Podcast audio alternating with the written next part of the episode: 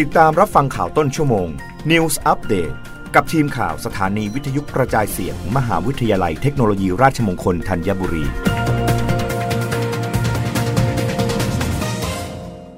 รับฟังข่าวต้นชั่วโมงโดยทีมข่าววิทยุราชมงคลธัญบุรีค่ะกระทรวงพาณิชย์ย้ำห้ามฉวยโอกาสขายคาซีทแพงเกินสมควร เล็งนำมาขายในงานพาณิชย์ลดราคา ช่วยประชาชน 13-15 พฤษภาคมนี้ ร้อยตรีจักรายอดมณี รองอธิบดีกรมการค้าภายในกระทรวงพาณิชย์เปิดเผยว่า จากที่พระราชบัญญัติจราจรทางบก ฉบับที่ 13 พุทธศักราช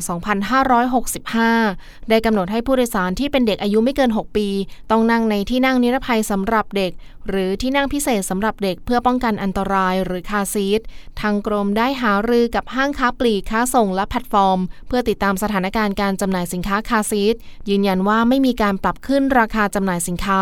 รวมทั้งมีการจัดโปรโมชั่นลดราคาอย่างต่อเนื่อง และหากผู้ผลิตขอปรับขึ้นราคาจำหน่าย จะแจ้งให้กรมทราบก่อน ส่วนห้างที่ยังไม่มีสินค้าคาซีดวางจำหน่าย ก็รับที่จะไปพิจารณาวางแผนการจำหน่ายต่อไป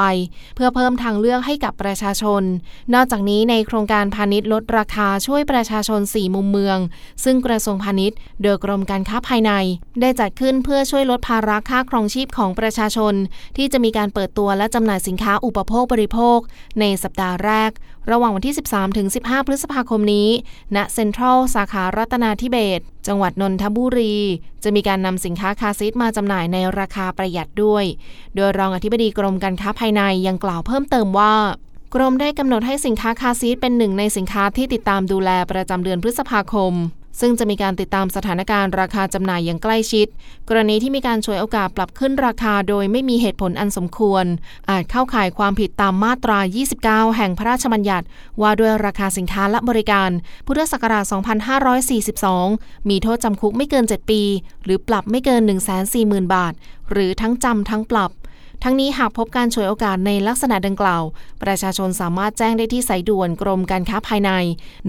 1569 หรือสำนักงงานพาณิชย์จังหวัดทั่วประเทศ รับฟังข่าวครั้งต่อไปได้ในต้นชั่วโมงหน้า กับทีมข่าววิทยุราชมงคลธัญบุรีค่ะ รับฟังข่าวต้นชั่วโมง News Update ครั้งต่อไป กับทีมข่าวสถานีวิทยุกระจายเสียง มหาวิทยาลัยเทคโนโลยีราชมงคลธัญบุรี